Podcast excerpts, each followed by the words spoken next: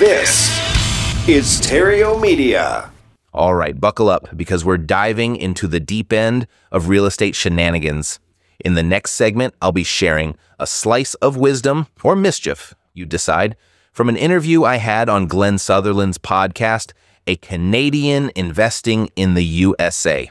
We get into the nitty gritty of subject two, seller financing, and the art of commandeering properties with barely a dime in the pocket. So if you've been dreaming of real estate glory with minimal cash to flash, you're in for a treat. Let's roll the tape and delve into the arcane arts of acquiring property on a shoestring budget. Hey, strap in. It's time for the Epic Real Estate Investing Show. We'll be your guides as we navigate the housing market, the landscape of creative financing strategies, and everything you need to swap that office chair for a beach chair. If you're looking for some one on one help, meet us at reiace.com. Let's go, let's go, let's go, let's go, let's go. Let's go. Welcome to a new episode of A Canadian Investing in the US. This week, my guest is Matt Theriault. Normally, I don't give intros to people. I usually get them to do their own thing, but your name actually came up when I was uh, I was on another podcast being interviewed just last week, and people were like, "How'd you get from investing in Canada to investing in the U.S.?" And I like, well, my Thomas story is like, well, it started like you know nine years ago, back when podcasting was in its infancy, and back then there wasn't podcasts in Canada. They just didn't exist. Like for real estate, there was no real estate podcast. And really, there was like five big American ones. And Matt Theriault is one of those big five. And that's one of the things that helped me take that jump into the US. And the other part about Matt Theriault is when I was taking that first jump in the US, honestly, there was, I, when I bought the first property, I didn't know how to do financing because completely different from country to country. I didn't know how to do a lot of stuff. So I jumped and got a turnkey property right off the start. And so I worked with Mercedes and we got one of those done. Then once I figured that out, then I started doing renovations. Once I figured that out, then we started raising money. Then I figured that, and it was like a growth, but it all started with just some mm. action, and it started back from Matt Theriault. oh, that's awesome! Thanks for sharing that. I didn't know that.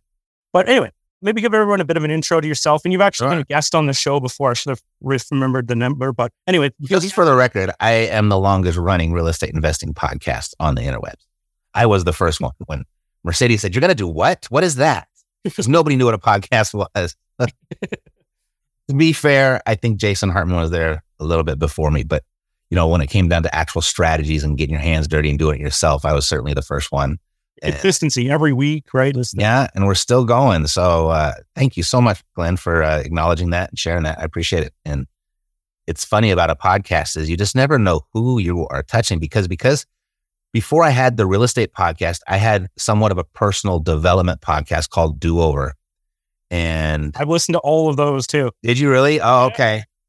Because, uh, you know, I was doing over in my life at the moment. You know, I just spent 15 years in the music business and I had made this transition over into real estate. And I wrote a book about that called Do Over. I was 34 years old. So it was a midlife transition. And so I started that podcast first because the only reason I knew about a podcast is because I was reading somewhere is like the top 10 ways to promote your self published book. And one of them said to start a podcast. And I was like, what is a podcast? so I went and started it. And it was weird because my first 20 episodes, all I did was read the first 20 chapters of my book. And then it got to the 21st episode. I was like, oh, I better come up with something else. And, and that's kind of how it all started. But yeah, we had. There was another podcast you had back then, way back too, right? Where there was, that we had, I did one Hold That House with Matt Andrews. Yeah. That was, that came a lot later. We did another one called Creating Wealth. I did that for another company. So I was just mm. the spokesperson for them.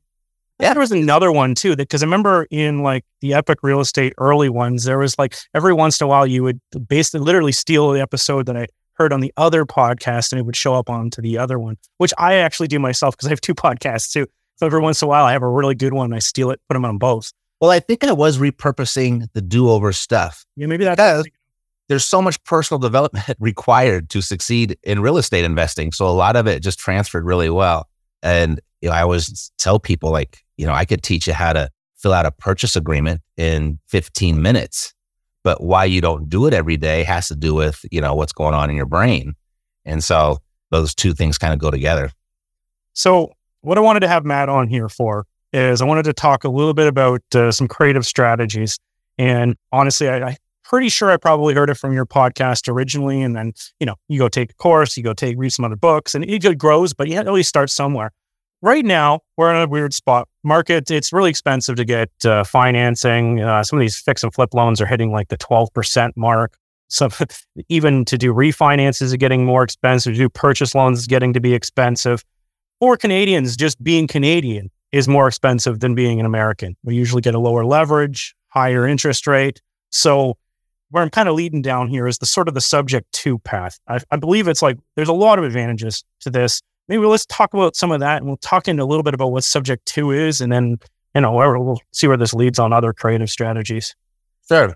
Subject to is when you take ownership of a property, but leave the existing financing in place. So you will end up being on title as the new owner, but the debt is still under the name of the previous owner. And then you just kind of come in and you just make payments on it and keep their loan in good standing.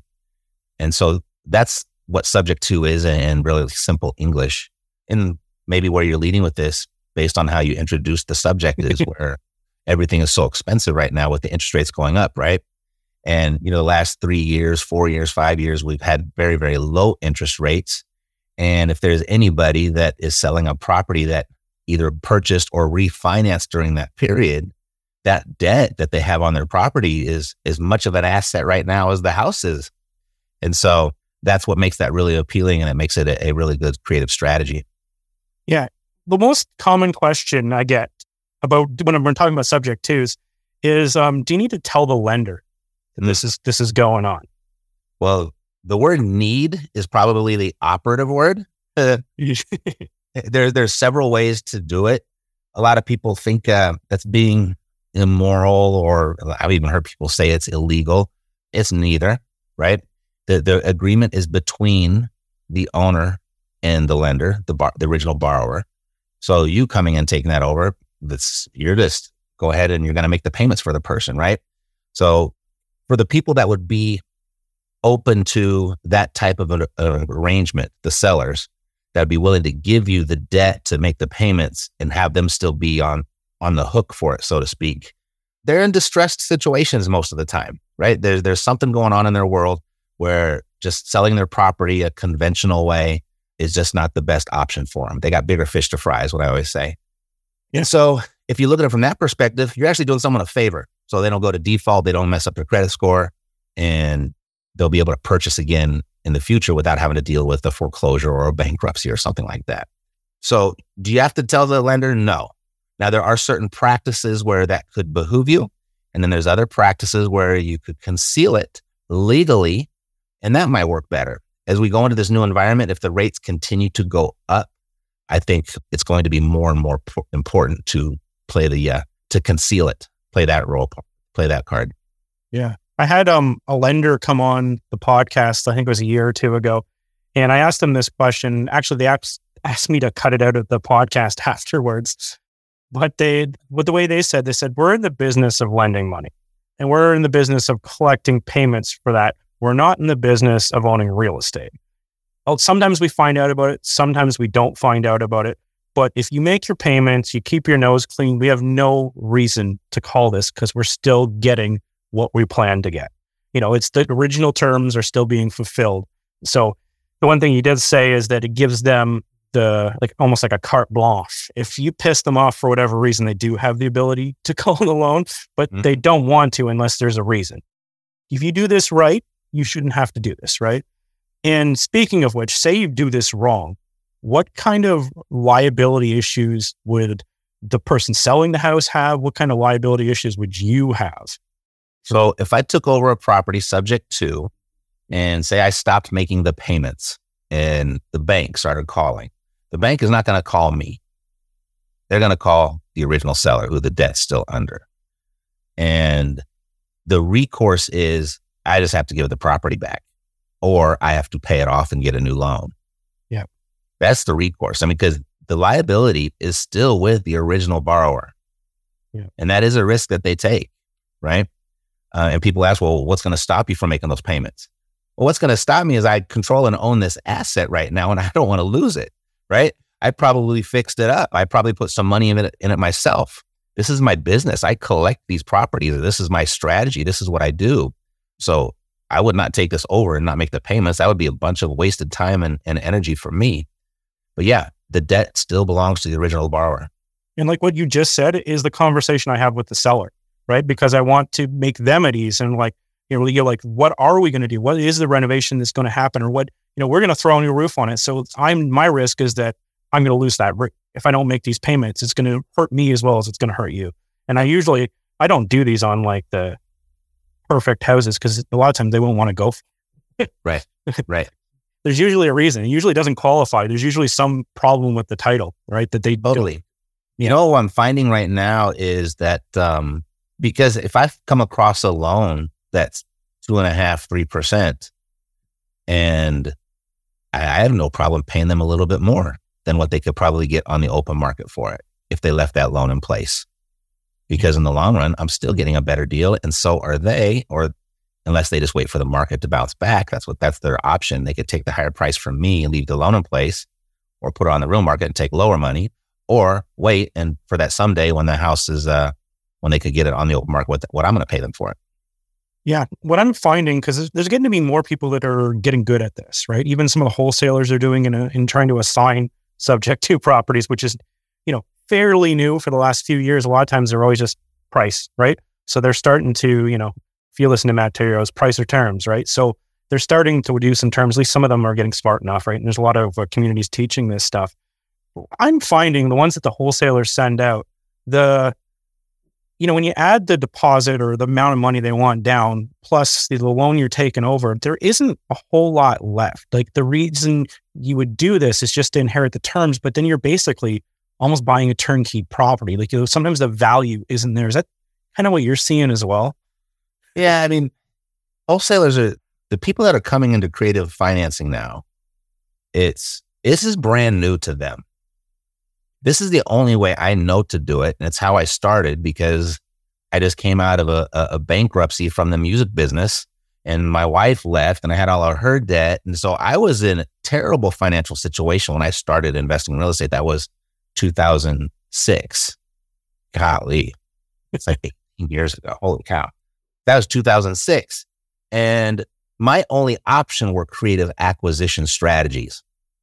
And I got really, really good at it. And with each transaction that you do, it's, you got a new layer of creativity for the next one and the next one and the next one. So the way that I approach, I mean, in my strategies, that's 18 years of real world experience. Mm-hmm.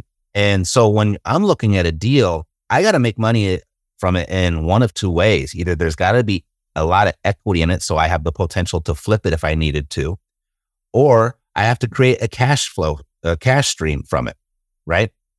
And so if just because someone is willing to sell me a property that's subject to, if it doesn't have one or the other, I don't want it. yeah. Right. I'm an investor and my job is to make money. And if this property is not going to make me money, why would I want this? I think wholesalers are thinking, hey, it's a subject to, that's the value. Yeah, but it's a subject to, but I lose money every month. Right. Yep. So I think that's like that's a little bit of a disconnect in the community of wholesalers that have recently embraced the creative financing strategies. Yep, no, I agree. And you just mentioned strategies, right? And I know you have a big coaching program. I have a smaller coaching program, but um, a lot of times I'll have uh, students even come back to me and they'll say, uh, "I asked the guy for seller financing, or or I asked the guy hmm. for right off the start for, uh, would you be open to holding the mortgage and giving me the property?" Hmm. Maybe you have some more creative ways to go about this. I'm going to share a couple of my ideas too, see if they're the same. well, that's the secret of creative financing. People think of like, how would you structure this deal? How would you structure that deal? Would this be a subject to? Would it be a wrap? Would it be a lease option? How about a contract for deed? Like that's what people are thinking of creative financing is. Right. Creative financing is in the presentation of the price and terms. It's all in the presentation. And the biggest reason people can't pull the creative financing thing off is is typically they introduce it too early and they scare the seller or they confuse the seller or they just don't understand it enough themselves where the seller has no confidence in them. Hmm. and well, the other thing would be, God, there's more, is that it actually doesn't solve the seller's problem. So they, the buyer wasn't paying attention to what the seller actually needed, or the seller just needs the money for something else and they can't. Yeah. Right. So there's a lot of different reasons. Most of the time, it's kind of what you just said. They get people learn the strategy, they get really excited, and they go in for the kill way too soon. And I find this, and I'll give, I'll answer your question uh, very, very thoroughly, but I see this with real estate agents too with real estate agents that want to become real estate investors. Cause I did that. I was an agent for four years before I became an investor. And agents will do that too in a different way though. They'll come in to be an investor. They'll try to buy it. If they get a little bit of resistance, they'll go, Oh, well, I could list it for you. So I'm seeing investors come in and going, Well, I would like to get it at a deep discount. And they say, No, okay, how about seller financing? Like they go to it too fast. Right. So first thing is when you'd mentioned earlier, the way that we purchase property is one of two ways by either my price, the seller's terms, or the seller's price and my terms. I just need to control one of those and I can put the deal together. But I got to go in understanding that the seller, they don't know what terms are. They only know price. So you got to start with the price and you got to go, you got to keep going back and forth on price and until you reach an absolute impasse. And then if you're going to introduce the seller financing or a subject to, you got to introduce it in just layman's terms like a fifth grader could understand it. If you step in with real estate investor jargon or industry jargon, the seller doesn't know what that is. They think you're pulling a fasty and now they feel inferior and they're embarrassed and or they're confused and all they can think of to, is in their defense is just to say no. So if I reach an impasse with the seller on price, and I'll ask five or six different ways on price before I ever go to anything creative. And then it'll be like, well, you know what? It doesn't look like we're, we'll be able to pull this off based on what we've discovered here together. The market might allow me to maybe give you a little bit more, maybe even get all the way up to your price. If you could take some money now and the rest later, how much do you actually need right now? And all I'm doing is I'm just closing for a down payment. That's all I'm doing. Tell me what you need down. So there you'll get the resistance. Well, I never thought of it that way. But at this point, you've got rapport built. You've gone back and forth. They know the price thing isn't going to work out. So let's look at the alternative. And so that's the introduction to the conversation where a seller is actually starting to like consider it. But anytime before then, I mean, if you go to, if you're on the date and you go for the kiss too soon, you're getting kicked out of the car. Yeah. And oh yeah, that, I love this stuff. And so I know because I listened to your show a million times, free option letter of intent. So you like to do that for the start when you're just negotiating, you're just talking. That's not coming in. Do you use the letter of intent when you're trying to do the creative stuff, or do you just use that for when you're just trying to get different prices? Yeah, so I will use the three option letter of intent again once I've reached an impasse on price. Okay. And I will show up with one basically filled out on what I where I really want it to be. And I use it as a negotiation piece to keep the thing alive. And so it'll typically in, in this context, I use the three option letter of intent in two ways. If I'm going back and forth with the seller, if we're face to face and we just can't come to us, like, well, you know, look, seller, Mr. Seller, Mr. Seller, it doesn't look like the market's going to both let us get what we want.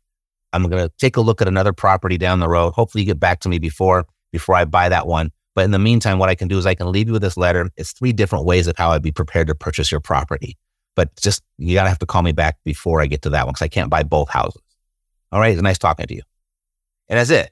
Yep. So I just kind of leave it that way. And I, I mentioned the other house to kind of create the urgency, not like some people will do. Well, here's my three option letter intent. It expires tonight at midnight. You know what I mean? That's like, it's just a little bit of hardball. Meet up uh, uh, in a, an urgency that doesn't necessarily mean anything to anybody. Yeah. Um, but Yeah, if I say I can't buy both of them, that people understand that. Okay. Yeah. And so I use that three option letter of intent because now they can actually see, wow, I can get this price if I take all cash. I can get this price if I'm a little bit lenient with when I get the cash. And then if I want to go long term, I can get this price. So those are like my three different options. And so I'll use it that way. And then it makes the follow up really easy. So the next day is, Hey, Mr. Eller, I'm I'm talking to them. I don't know if that's going to go through or not, but I left that three option letter of intent with you. Um, I'm just curious, what did you like best? Option one, two, or three?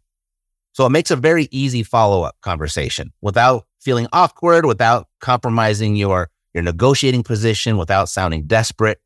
And they'll say one, two, or three. And, or a lot of times they say none of them, right? I'll say, Okay, okay, I understand. So which one was closest though? Now I get them to say the one, two, three, and then and then they'll say one, two, or three, and say, great. If we chose that one, how far apart are we? And so now they're creating their own offer right now. And so typically I need a little bit more money down. I don't want to wait as long to get the payments, or I need a little higher interest rate, stuff like that. And so that works as a really good follow up piece. Now, the second way that I will use it is I will drop it in the mail for every single person that says no. Call it the rejection letter. It's customized a little bit for that specific purpose. I have a student that actually, as I was teaching him how to use this three option letter of intent, he's like, cool, I got it. I love this. And then 155 deals later in 18 months, his results were not typical, but he was a total rock star with it. And I was like, so wow.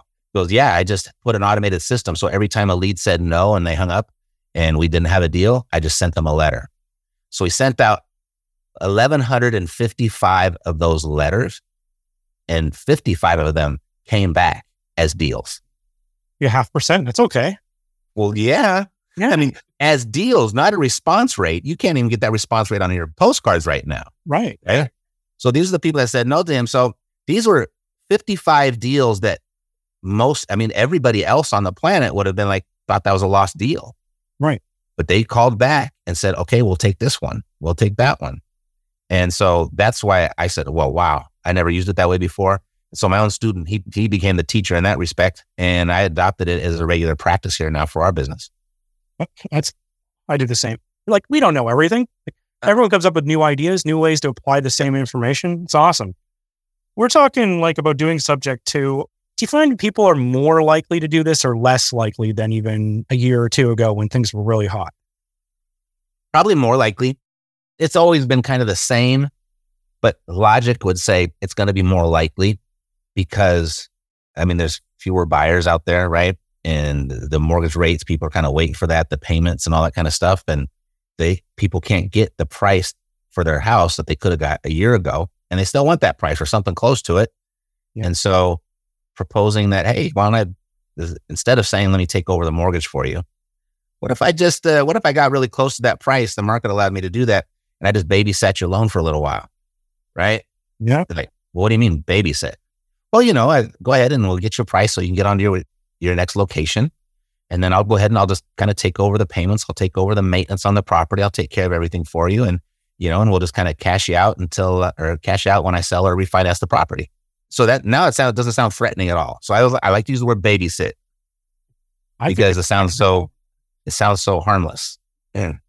So with this, unless you had more stuff to talk about with uh, sub two, I I originally was going to we're going to go into all the creative strategies, but we don't need to. We really covered subject two really well, and I think this was an awesome awesome interview. If people want to learn about doing you know seller financing, sandwich leases, option outs, wholesaling, all this different strategies, those are ones that are popping in my head right now.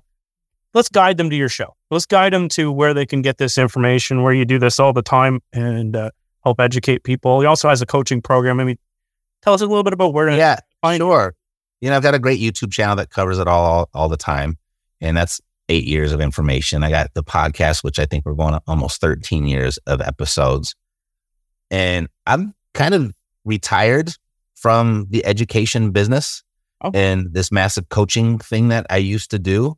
But I'd have set something up. I have a like kind of Thursdays reserved for my the, the so I get to work with the people that I want to work with. So I get to be really selective now.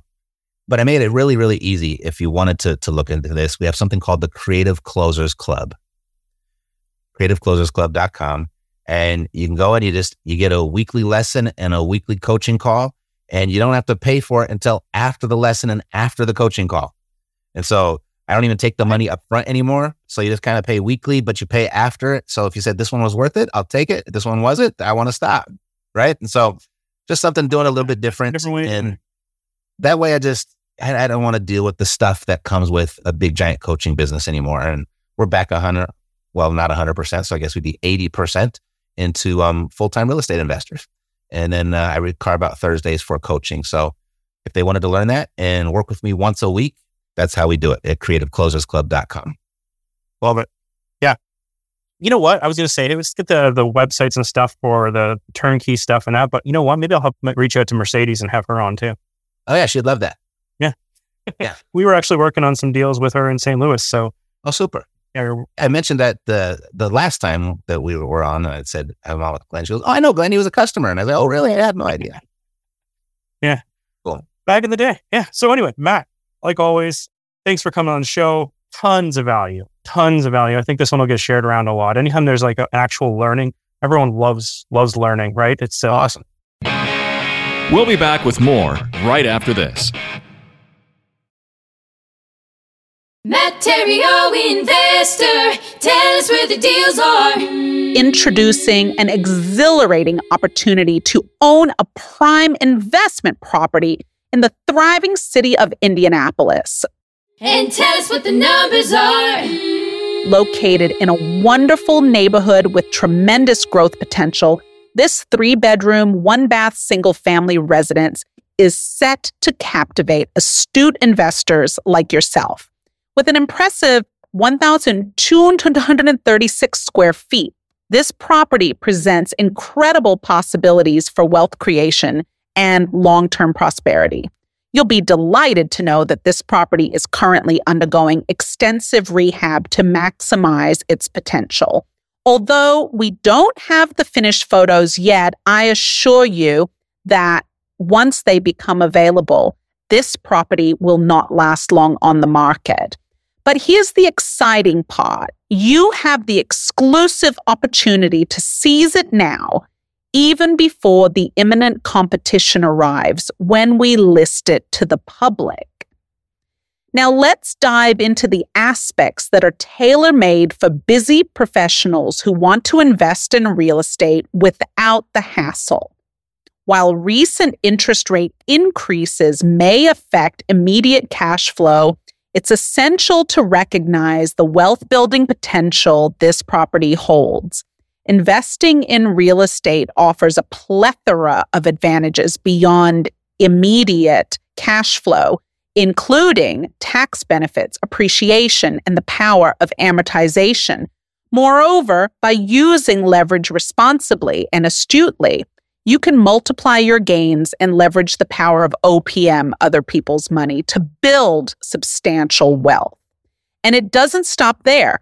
This property is not just a wise investment, it's a place that enhances the quality of life for your tenants, ensuring long term occupancy and stable cash flow. The three bedrooms offer spacious comfort for a growing family or young professionals looking to share a home.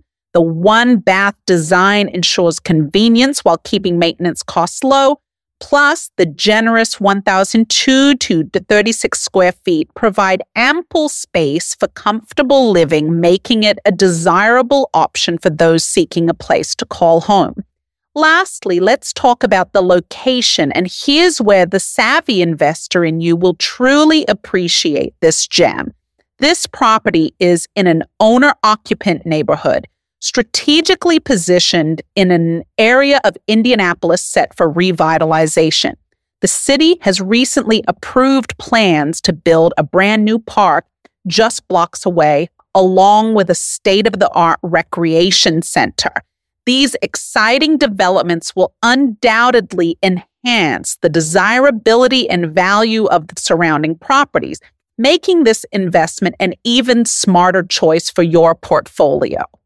Don't miss this once in a lifetime opportunity to secure a prime investment property with incredible potential.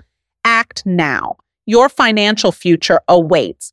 For more information on this property and others just like it, grab a free investor package from cashflowsavvy.com. It's your gateway to a hassle free wealth building real estate journey.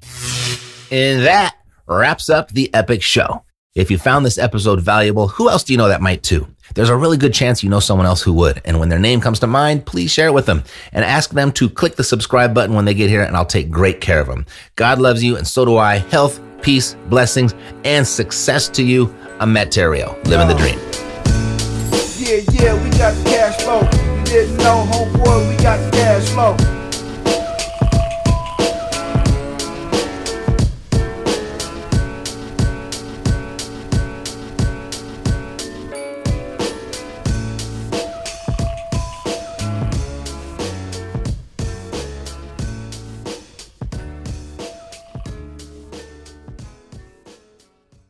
This podcast is a part of the C Suite Radio Network. For more top business podcasts, visit c-suiteradio.com.